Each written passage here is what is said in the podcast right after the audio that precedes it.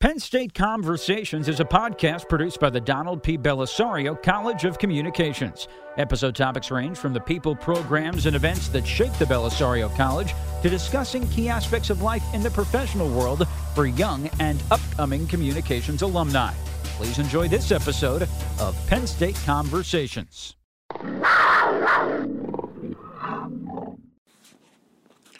In this episode, Director of Strategic Communications Steve Sampsell talks with alumnus Chima Okoli. What are you doing now? You've been back at Penn State since February, is that correct? Yes. And, and what's your role and what are you doing? Um, so I'm Associate Director of Admissions at Penn State Law, and I also head up diversity and inclusion programs. Um, I'm just happy to be back. It's been a interesting couple of months seeing how state college has changed, how the university has changed, but uh, I'm enjoying it so far. How many people does a law school admit in a cycle, and where, where are we at this time of year in that cycle? So the average, I would say around 135 to 140 people. Um, and right now we're pretty much at the end of our recruiting cycle, so we almost have the class fill filled up.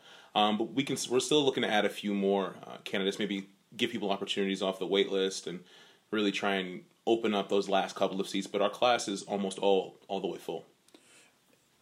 Where did you come into the process at? When you came in in February, those folks had already been offered admission and were waiting, or how? Where did you fall in that process, and what have you learned about it?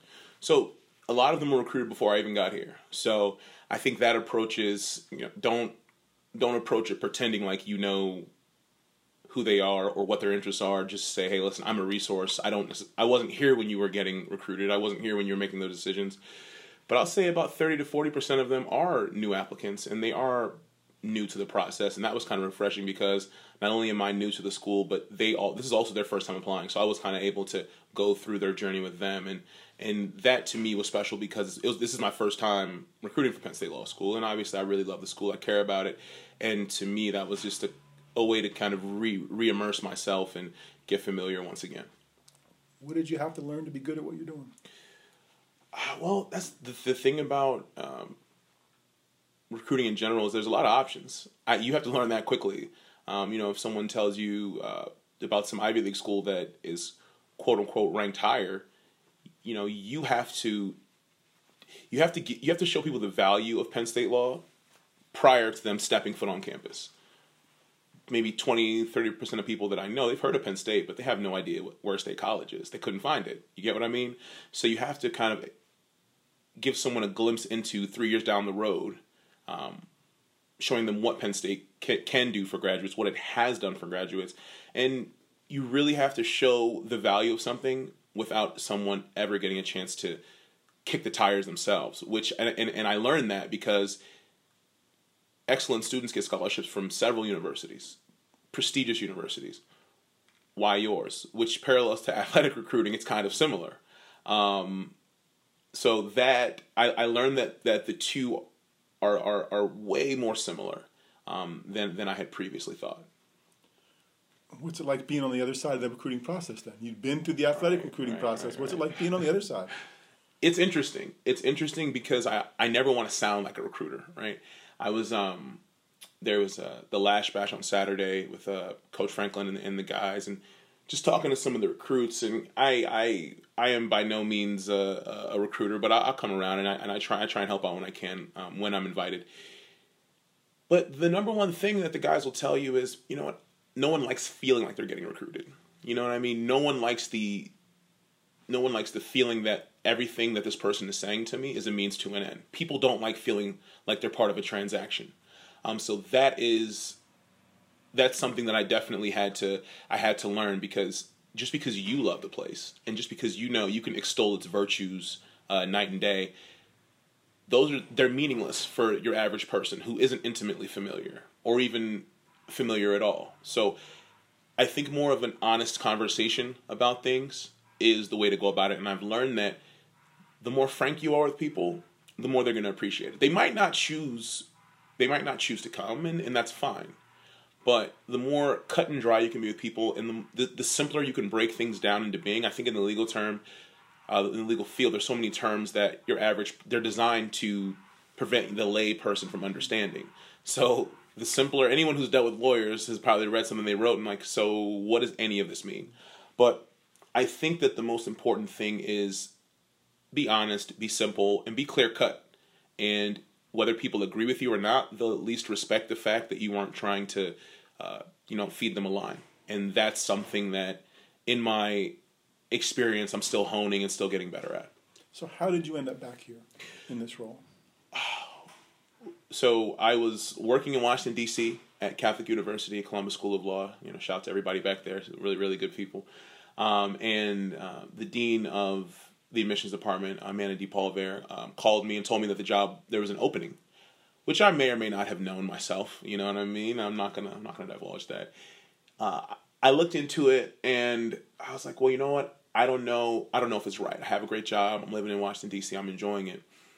Talk to my mother. Talk to my father. Talk to people that I respect, and they were like, well, why don't you think about it a little bit more? Maybe there's something up there for you and in my mind i was i was about 70 30 i'm going to do it but sometimes as humans we need a, that extra kind of kick down the hill. And i come up and i was like well you know what? I'm, at the very least you interview i interviewed and the interview went great. Everyone was very very down to earth. Every you know from from Dean Osofsky who is uh, super accomplished very very just amazing. She could be very very um uh, I guess holier than thou due to her qualifications that she's earned, but everyone was very, very down to earth. Everyone was very, very welcoming. And more than anything, I saw an opportunity here and it felt right. So now they're stuck with me for a little while, you know? What's it like to be back at, at your age in this town? It's interesting because I look at the freshmen going places in their in, in the packs, you know, like like like they often do, I'm like, man, it's interesting how when you are in that mode, that age, that class, you don't necessarily you you look at it in isolation. You don't know that you're simply part of the fabric of the story of this university. And that fabric will be rewoven and rewoven and rewoven over and over and over again. So, you know, I'll drive past the spot where, you know, oh man, it's one night, you know, me and my buddies did XYZ, you know, went to this place, had a great time.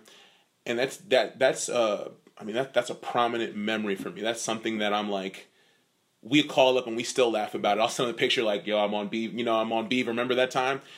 And it's interesting that something that's so that's a seminal event in my life, these kids now could care less about it. You know? And not in a callous way. It's just right now they're building their own memories and they're in their own experience. And although we're all related, they're not necessarily looking backwards. It's always moving forward and it's always creating new memories. And that that's the most interesting part because in 4 or 5 years they're going to have those same stories and I you know, it's funny I, I was I was uh, with some of my uh, student mentees at the law school and I'm like, "Yeah, you know, Golden Walk used to be here." And they're like, what do you mean? I'm like, no, it's a, it used to be a Chinese place on the on the corner next to the, and I just stopped. You know what I mean? Because I told myself, I'm like, man, I'm never gonna, you know, I'm, I'm never gonna be the guy who's telling you about how it used to be. That's that's not me. But it came full circle. I was driving, and here, sure enough, they're like, yeah. So what was it like? I was like, it's Chinese food. Don't worry about it. Of course, they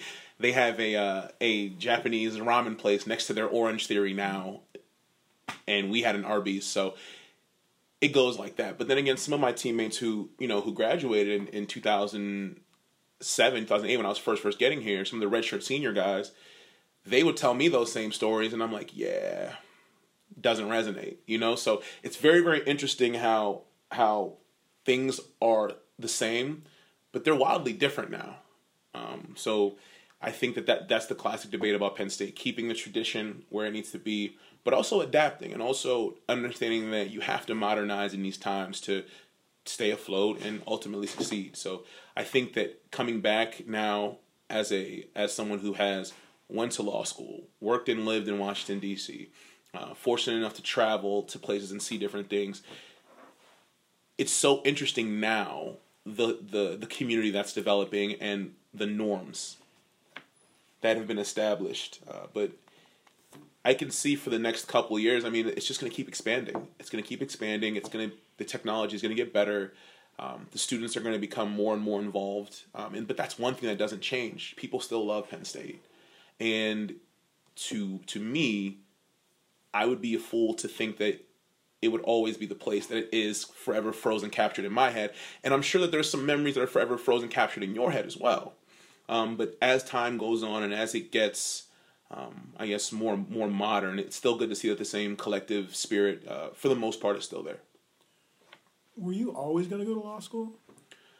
Eventually, uh, well, I was all I was I was supposed to. I'm still supposed to be playing in the NFL right now. So yeah, one, one, one, once I got done with that, uh, you know, I had a a, a brief stint um, with, with, with the Seattle Seahawks, and that that was awesome. But law school was always on the horizon for me. Um, you don't necessarily know when, but I knew that after graduation, we'll see what happens. I knew I didn't necessarily want to go right to a job and work until I found something that I wanted to do.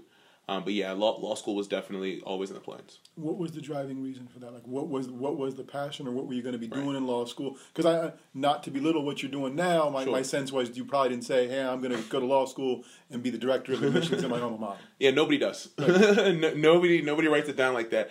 I so the thing about the law is it's in everything. Uh, there's not an element of our lives, rightly or wrongly, right, that is not governed to a certain degree by some type of law. You know, we, we were discussing the you know the new construction. Well, for a while, you know, if the building restriction is what it is, which I'd have to look at the legislation, which I, I will not do. I will tell you that up front. I will not go and flip those pages over. But for example, a building restriction that affects the entire town. You might not even know it, or I mean, I unfortunately I saw someone who was clearly a freshman and clearly just maybe their second or third week here take that left on Beaver, right? Right? And as you know, if you're right near that FedEx in the gas station, it's funny, right near Golden Walk. I don't know why. I'm really hurt about Golden Walk, as you can tell. It's it's a sore spot. But I'm watching this person take a left, and it's almost like you can't, you cannot do that. And now that you've taken that left, it's going to be very difficult for you to get off this road. And immediately, I just hear a series of honks, like. But then again, like that's that's the thing, you know, like you need to learn about anywhere you are. And a part of me was a bit jealous of the fact that that freshman's about to have the time of their lives this next four years and they have no idea. You know what I mean? Like if I could run back not saying I would be taking a left on a one way, but if I could run back the tape to kind of that state of kind of like uh, I don't want to say ignorance, but just it's all new. You know, I I, I kind of envy them for for their for the experiences that I know that they're going to have in the next couple of years. But um, you don't set out to come back to your alma mater and be director of admissions. The law itself was a way for me to affect change. I knew that regardless of what I did, I would having the law with me would be a way to get my foot in the door. Whether I I toyed with being an NFL agent at a certain time, I toyed with uh, you know working as an athletic director for some time, but I never wanted to be a traditional go to court every day lawyer due to the fact that I know a lot of them and a lot of them do very well for themselves. But personally, I was always more about the people that that the law affected, not the law itself. That's what I really cared about. And you know, when I graduated from school, I clerked in Montgomery County Superior Court in Rockville, Maryland. Um, I worked there, worked for DC Superior Court, so I was in that environment for sure. And I just don't feel like that's the best use of my skill set. I don't feel like I would be the most effective as your standard, you know, deposition, go to court everyday lawyer. I don't think that I would be the most effective. And I also, and this is kind of something that's overlooked, I, I don't think I'd be the most happy. You know, I think that that's something that, especially with, uh, with, with, with our generation, it's like, all right, well, get a good job, probably so you can start paying off your loans, but get a good job. But I didn't want to be doing something that other people deemed as the best, you know, the lawyerly path in quotes, at the expense of my own well being, at the expense of my own happiness. So that's in a roundabout way. That's that's how I ended up back here. From from the the freshman taking a left turn to the folks you asked about when this job came up, as you look through turns in your career or, or options and changes, how do you make those decisions? Who do you who do you rely on, and and what kind of things do you consider? when when moving from place to place. I mean, the NFL one, we'll get to that in a couple minutes, right. was probably a decision that was made more for you than one you get. yeah, make. yeah. You don't. You, you don't really. Ones, the other ones you have control over. Sure. How do you how do you handle those? You do and nowadays with the advent of information you gotta you gotta kick the tires yourself. You have to the first level is all right research this new landing spot. Maybe go get some some anonymous there's there's a lot of companies online that'll give you anonymous employee reviews of the place which can be a bit of a poison chalice if we're honest but you can get a you know it's you can get a general review of of how people feel about it because oftentimes they're quite good and again we don't know who's leaving them but you're able to kind of get a snapshot of all right well is this the type of culture that i want to put myself into? You also as i said you know pray about it. You know that, that personally that's for me. Um, I'm, I'm, I'm, a, I'm, a, I'm a man of faith so i feel like my family praying about it and i also believe a lot in intuition and it's not a tangible thing that you can always put your put your finger on but at the time when this job became available I was uh, I was getting a bit restless in my spirit. I don't like you know I I wanted a bit of a new challenge, and as I said, this job it came available right around that time. So I'm like, okay, that's that bodes well. Um, and then you just look at uh, the Penn State Law School itself. I, I I researched the law school and I've noticed that they're they're they're they're climbing. You know, thing they're they're improving their standing. They're they're improving their their metrics and their numbers. You know, unfortunately, law school, a lot of it is boiled down to numbers. A lot of it is score, and then it's your median, and then it's your your your your bottom quartile, and your you know all of those numbers that allow schools to attract uh, new applicants. Um, I noticed that they've been rising. That that it's a dynamic program. I didn't want to go to somewhere that was already entrenched in their mindset. I didn't want to, you know, there's some law schools that are 175 years old, literally. So you're you're very much coming to be a part of of you're you're a new cog in the machine as opposed to what do you think about this? How can we improve? In what way can we change this to uh, maximize our efficiency? Those are questions that i was asked maybe the second week i, I was there. And i like that. I might not always have a, a, a groundbreaking response but it's the fact that they're inquiring that i like. Because as i said when you become stagnant in oh well we've always done it like this and this is kind of the way we've always going to do it. You're never going to improve anything and maybe you've gotten to a point where you can rest on your laurels but i think that that's one of the most dangerous things you can do um, just due to the fact that no one knows tomorrow. And if you're not constantly making it your mission to get better or at least listen and be willing to adapt then you're going to eventually perish that's how i looked at it. And I, I looked at it as a dynamic opportunity, which it has proven to be. When, as a college football player, did you say, hey, I can go to the NFL? I mean, do you commit as a freshman saying this is the, the ultimate goal and this is what I'm going to do? Or when did it become a realistic option? And then how did it play out? How, how did how did getting to a camp and getting at least the experience right. and then having it end play out? Well, I mean, I'm from Virginia Beach, so it probably started at age 12, 13, really, honestly. I mean, you know, at, at that point, um, Michael Vick has taken Virginia Tech to the national championship game, and he's from Newport News, which is, you know, maybe 30 minutes away. Um, but, you know, you grow up watching Vick, you grow up watching Allen Iverson, you grow up watching Alonzo Mourning. You know, you play you, you play with these these type of athletes, and it's like, you know, um, this is a possibility for me, and in all actuality, the percentage is much more difficult, the numbers are much smaller, but as a child, it's you can't help but have that affect you a, little bit because it's like these are people from the same area we're from and they made it. And if you know a lot of their stories, they're they're they're fraught with adversity as well. In Allen Iverson's case, you know, he well, a lot of people believe wrongfully incarcerated. I personally believe wrongfully incarcerated off of uh basically a, quote saying, "Oh yeah, Allen Iverson was there too," you know. And they, I don't know if you're familiar with the story, but anyways, those things are instilled in you as as a young kid, and I always knew that education was paramount for me. However, my dad, who is uh, senior academic, degrees from universities in England and in and Howard and in Nigeria. I mean, the guy loves to learn. He was like, you know, if NFL, if you get a shot, you should go. I was I was shocked. I was surprised, but it's such an opportunity that you have to take it, or you have to at least see where it can take you. Um, so the Seattle Seahawks want to bring you a mini camp. You know, we we liked your tape, so I'm like, that's amazing. Fly me out to Seattle. Um, I stayed with uh, Deon Butler. You know what I mean? So me and uh, Deon was there for a little while. Him and a couple of the other undrafted guys. We went out and got PF Chang's, which I'm pretty sure that Deon made us pay for, which is always cool.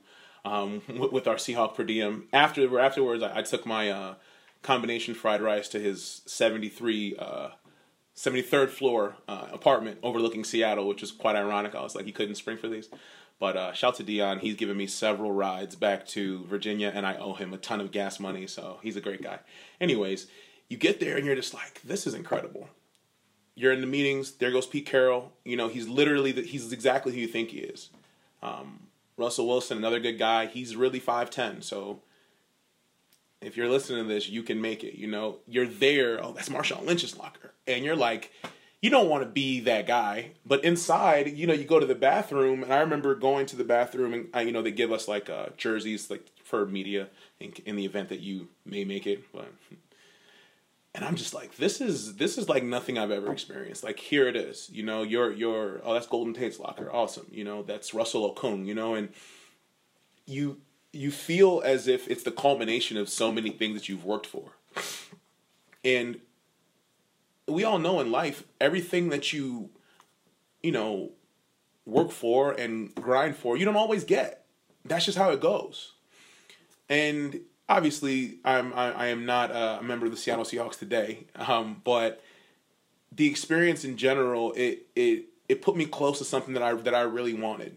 Um, I had I had tryouts at Cowboy Stadium and with the Ravens, um, but none of those panned out as I would have liked. And truth be told, I probably could have continued, um, but it got to a point where I always knew that there's a lot more to me than football. And as much as I, I love the game, it's it's it's more your love of, of your teammates and your and your buddies that you struggle with, and your you know um I was able to go to Jordan Hill. He does a, a golf outing in Harrisburg uh, once a year for kidney cancer and type type one diabetes. Awesome, you know. Um, Derek Moye came. I was able to see Jared Odrick. Some some real throwback names, you know, that I'm not always able to to get up with, and it was just awesome because there's such a level of understanding that only we have because we were the ones going through it, particularly in 2012, right? I think there there's a film that's called Iron Lions, and it's about um, the guys that stayed, uh, Mauti and Zordich, all those guys, and it's awesome. But that was the first class to kind of come out of it. You know that that broke during my senior year, so it was a, it was a uh, it was a, it was a very very it was a mix of uh, frustration. Nobody really had the answers, and the media also well besides the media of course they they they they they, they had the answers. But um it was just it was a horrible situation in a lot of ways. But it showed me that hey man this thing you know football at, at penn state which has been great been amazing been a life-changing experience in a matter of days it can be taken in another direction. And 95% graduation rate XYZ number of All Americans, academic All Big Tens, doing it the right way, which I believe we've done for a while, all of a sudden, none of that matters anymore. So it, it the lesson that I gleaned from that was never put everything inside one basket as far as who you are.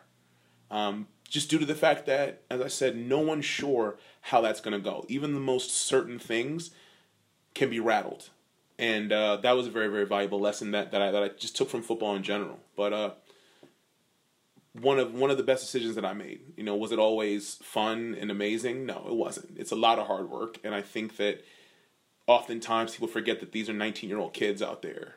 You know what I mean? Like, try basically with, you know, God forbid you're playing your your your school your most hated rival and you you drop the touchdown pass in the fourth quarter that's going to sit with you for the rest of your life.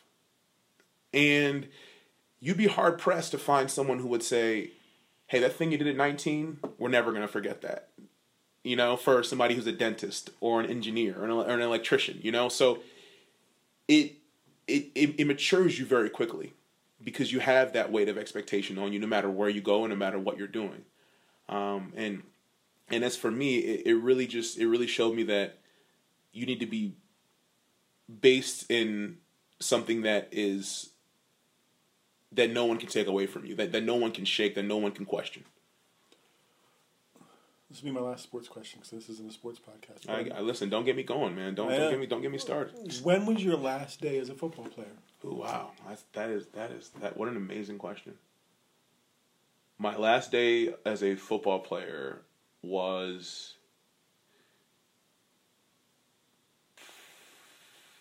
probably in the fall of my last day as a football player was in the the fall of 2012, right before 2013. Um, and that you know, I actually had a meeting with my agent. He was uh, in Fairfax, right around uh, George Mason at the time, and you know, talking about you know these CFL teams. They you know they'd love to have you up there. They've been talking about you, um, and a couple other options. A couple other, uh, I believe Jacksonville was also interested in that time, but um, it just got to it got to a point where the football is always a business. Reg- once it becomes a level where mm, you know you can monetize it, which is surprisingly early with people betting on Pop Warner games, but um, once it became something that was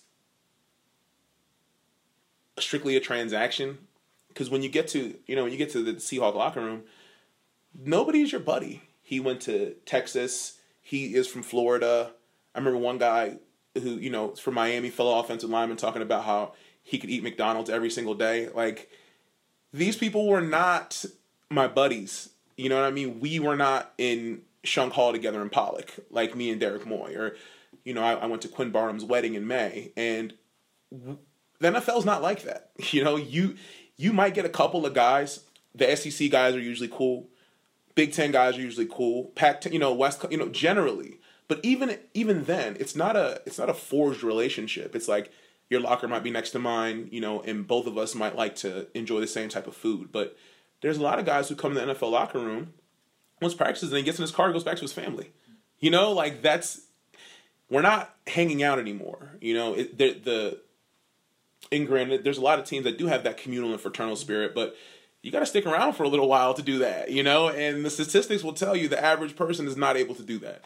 Um, so th- the the the bond the fraternal bond that you feel with with, with your teammates and, and your friends that is not as present so that it stripped away a little bit of what I loved about football, to be honest. And let me not be holier than thou. I mean, had I made it, I would have gladly accepted and cashed those checks and been ready to go. So I don't want to make it seem like I'm some saint or, or someone holy, but I always tell people, you know, I've, I've been blessed to play at every level, but some of my favorite memories come from high school football. Absolutely. You know, like I, I remember um, getting together. There was a team called uh, Oscar Smith, and they're in Chesapeake, Virginia, and they're known for being very, very good. So it was the regional. And I remember our final home game of the season, maybe like the third or fourth quarter, maybe like 20 of them show up in their jerseys to our stadium and kind of just sit with the fans, but not with the fans in the most conspicuous way, right? It's like, oh wow, is this not our stadium? We didn't know. You know, well, I guess we'll just watch the game we were pretty livid because that, that you know you didn't do that. You know what I mean? That was um that was that was equivalent to uh, that that was a declaration of war, honestly. So we had a bye week the next week just because we were done and there was a gap between the two schedules, and we get maybe it was about fifteen to twenty of them. We get about eight nine cars, which in hindsight may not have been the most prudent decision. We get about eight nine cars and drive the forty minutes to Chesapeake you know, where Oscar Smith is, and we do the same thing, except we're not pretending like we're at the wrong stadium. We know we know that you guys don't want us here, and we got we got a couple boos. It was kind of like the Yankees at Fenway. I kind of enjoyed it honestly in in my warped sense of thinking back then, but uh, it was just special, you know, because if if I wanted to get all those guys in the same room again, it, it's next to impossible, you know. So all the grandeur and in, in the amazing things that, that football has brought me at every level, the most some of the most my most favorite memories are after the game, going back and watch highlights, eating pizza at a friend's house. That simple kind of just everyday type of thing. It was something that always sticks with me and always does. So I don't, I don't, I don't know. I, I, told you not to get me started on sports. At this, at this time of year in this place, this town, right? And this will be your first time here the whole time, right? Yes. do you get? Do you have a sense? I mean, we're well, we're a couple days away from practice starting officially. Oh, it's Are you yeah. antsy? Are you? How do you feel you're going to consume it? Mm-hmm. First question, and then that that feeling you. I don't know that you're chasing it, but that feeling you just described. Have you experienced anything like that, professionally or academically, as you as you change what you do? That's the, uh, yeah, that's a great question. I think that I, I guess I'll first answer um, how how I guess with the current team. You know, my interaction with the team. I'm obviously n- not on staff, but occasionally um, some of the coaches will, will, will, will ask me to come through, and, and I, I talked to the freshman class. It was a couple weeks ago, which I was really really grateful to do. Another thing I told myself when they came and talked to me as a freshman, I'm like. Never gonna be, never gonna be me, buddy. And God has a funny way of saying, "Yeah, that's that sounds good." I, and, then again, I thought about it. I was like, "You said you would never be the guy that would come back and talk to the freshmen." I'm, but now I, of course, I am that guy. But um, as far as that feeling, I, I, I don't know if that feeling can necessarily be replicated or found again. But feeling similar in 2017 when I passed the DC bar. Um, that was that was monumental because I actually passed uh, DC and New York at the same time, and that was just it was the way that that is the way you find out is you log on to the DC Superior Court website and they just push the, they published a list of names in alphabetical order of everyone who passed. Well, my last name starts with an O, and I literally they said the site will be ready by 11 a.m. Of course, we crash it because we're checking it. The site's not ready till like 2:30. Brutal, brutal. So now you have to pretend to fill your day with things. I was like, maybe I'll go to Walmart and you know get some more avocados. Got it? You know what I mean? Because I was going nuts. I because you want to know human nature. You want to know so you know how to compose yourself. So I'm looking and I'm I find that we they finally get the server back up. Going through all the AAs, I see some of my my my, my colleagues. I'm like, oh, congratulations. I also see spaces where my colleagues should be, and some of them are not there, which is, you know, which which is bitter because law school, just like football, when I was a freshman, you're you're closest to the people you came in with because you guys were plebes together. You get what I'm saying? You you guys started at the bottom together, and that shared experience that I was talking about, you have it with other teammates, but it's really Joe used to put us in the, the freshman part of the locker room where you had to be around each other. Before you could get into the main part of the locker room, you got to learn these guys because eventually they're going to be gone. They're going to be with you. So any law school is just like that. Your first day, you don't know what's going on. Everyone's nervous. Everyone is everyone's just trying to survive the first day. And a couple a couple of my really really good friends from law school weren't there. And a couple, a lot of them were though. So essentially I'm rolling all the way down to the O's. I get to the list of the O's and I'm I the first column nothing. And I'm like, okay. It's alphabetical, you know what I mean? There's more O's. I get to the second column and it's still nothing midway down. I scroll some more. I, I remember doing this. I was I'm six five, so it's almost sitting Indian style in my room over my phone. Like I, I wish anyone had a picture of that. that that's blackmail material, 100. percent I keep scrolling. I see my my good friend. Her last name also begins with no. She's there, so I'm happy again for her. My name is the very last name at the bottom of that particular page, and just that exhilaration. I mean, it was. It was like, it was such a, a relief and it was it was just a moment. Uh, I was just so I was just so grateful to God. I, I don't know if I had that energy to take that exam again. Plus, it's more of just hang. Listen, this thing you worked really hard for, this thing that you would be, and I, you know, the, the the bar exam is very difficult. You know, I'm not saying that it's like a brain surgery, but it's really hard. Um, this thing that you devoted this much energy into, because if you remember, I said a lot of times it happens and you get nothing out of it, and that's how life goes. And you gotta, you know, keep trucking because no one's to feel bad for you. This thing that I was just working so hard for day in and day out. There was a time when we'd be up at the law school so late that, of course, we tripped the silent alarm. And I think I'm fairly sneaky, you know. And I think, but at six five, at six five, I, I, you know, I thought I was fairly stealthy. So, oh wow, it's a bunch of cops in here. I'm half delirious because I'm not sleeping and I'm on a, a ton of coffee. And it's literally they, they just look at me. I'm like, I don't have. Like, I ha- they looked at like the state I was in. They're like, all right, well, you guys just be more careful. They think someone's robbing, you know, the law school, and I was like, it's just us.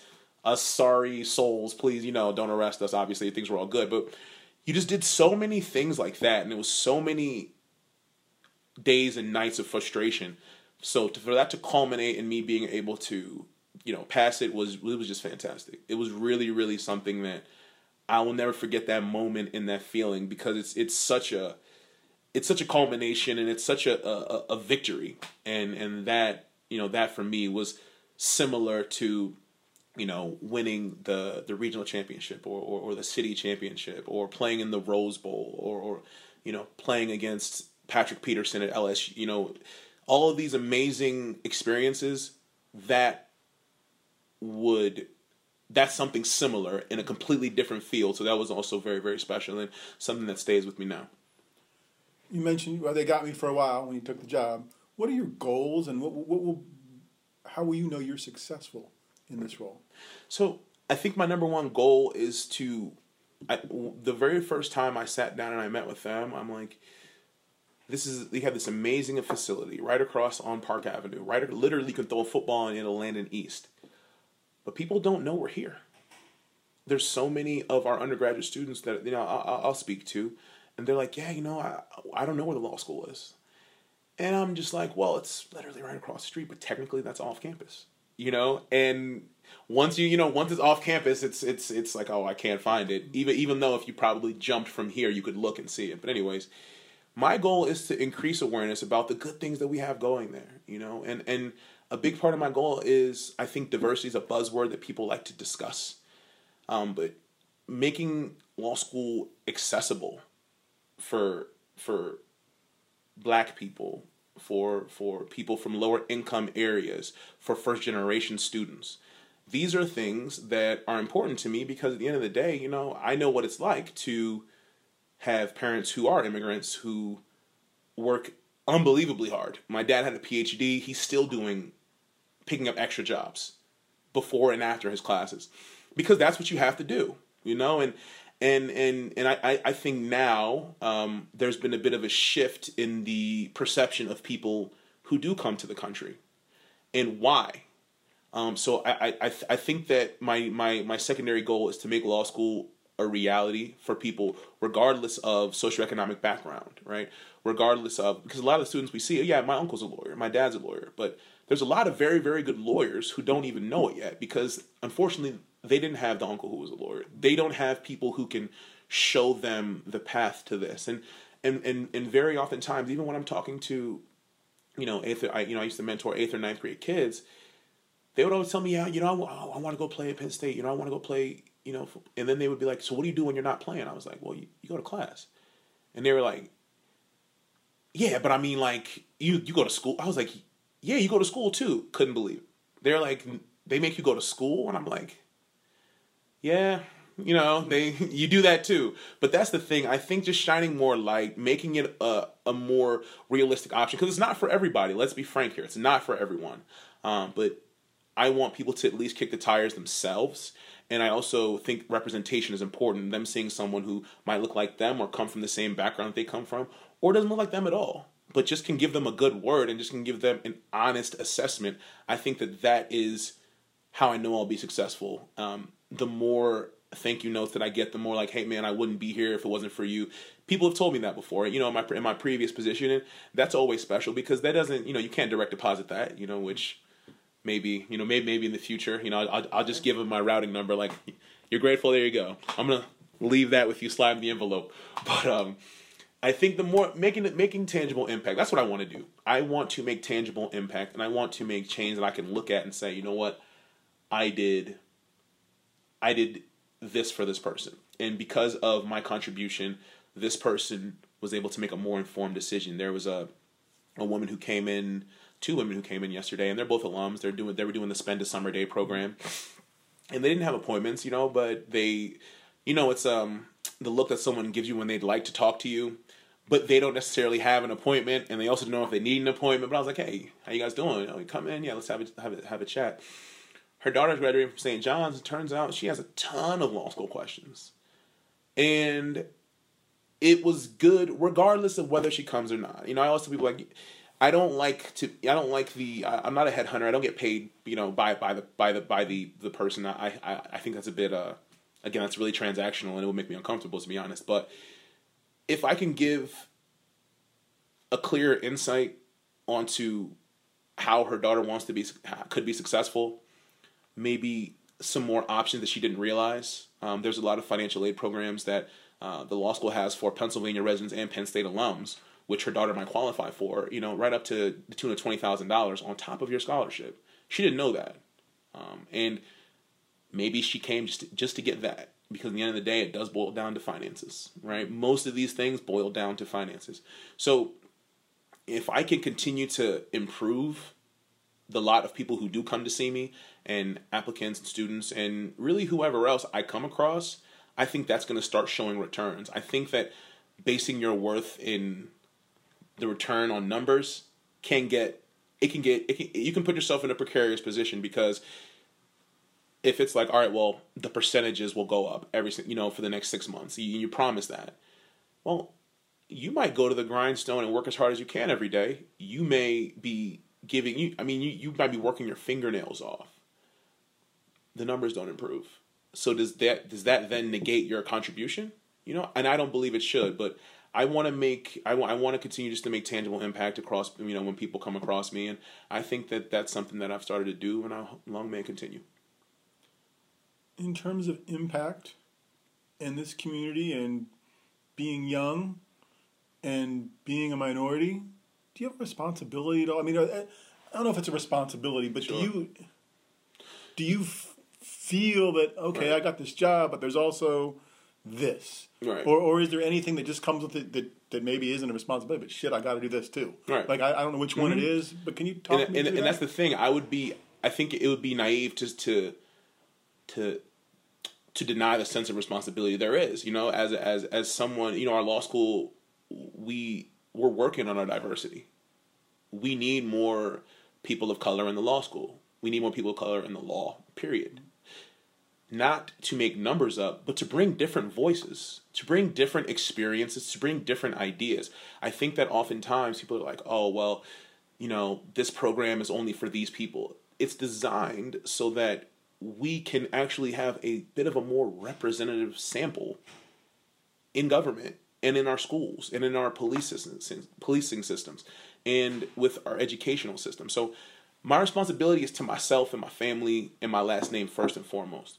And from there when when i see someone who is of a similar uh, uh, background growing up there's certain things that we discuss in a certain way you can discuss them. It's like me and someone from your hometown you can skip past about six or seven layers of the preliminary we can cut to the chase much more easier and much more effective and that i believe is the best way to kind of shoulder that responsibility and as I said before, being frank, being as upfront as you can, um, that is how you represent yourself well, and that's how you represent your last name well. That's how you represent your community uh, well, and and that's what I try to do really at every level. You know, um, when I first stepped foot on here, you know, like you know, every every, it's very very territorial. Everyone will tell you exactly where they're from, what high school they went to, how many state championships they won, and they're very proud of that. You know, so I do my best to represent myself and my community at large everywhere I am, which it's not easy, right? It's not easy to shoulder that burden. It's not easy to. Uh, oftentimes, you know, you'll you'll you'll you'll be in a classroom here, an upper level classroom. You might be one of only two black students. That's just the reality of it. You know, you didn't sign up for the representative for everyone, but you're on the representative for everyone. You know, if you if if you want to be honest, in certain regards. So it's a challenge, but it's it's it's one that I that I believe I'm up for, and and at the end of the day, all I can do is be the best version of myself. You know, and not my perfect self because I don't I don't know if we're ever going to achieve that, but if I'm the best version of myself, then I believe that that's going to carry on and that's going to represent all of the parties that comprise me in the best light, and, and, and that's what I'm going to continue to do. This episode of Penn State Conversations was presented by the Young Alumni Council of the Donald P. Bellisario College of Communications Alumni Society Board. The Alumni Society Board aims to help elevate the stature of the Bellisario College through dialogue with faculty, students, the dean, and associate deans. The Young Alumni Council also aims to foster a strong connection between young alumni and the college to inspire lifelong support and involvement. For more information or to learn how you can get involved, please visit bellisario.psu.edu slash alumni.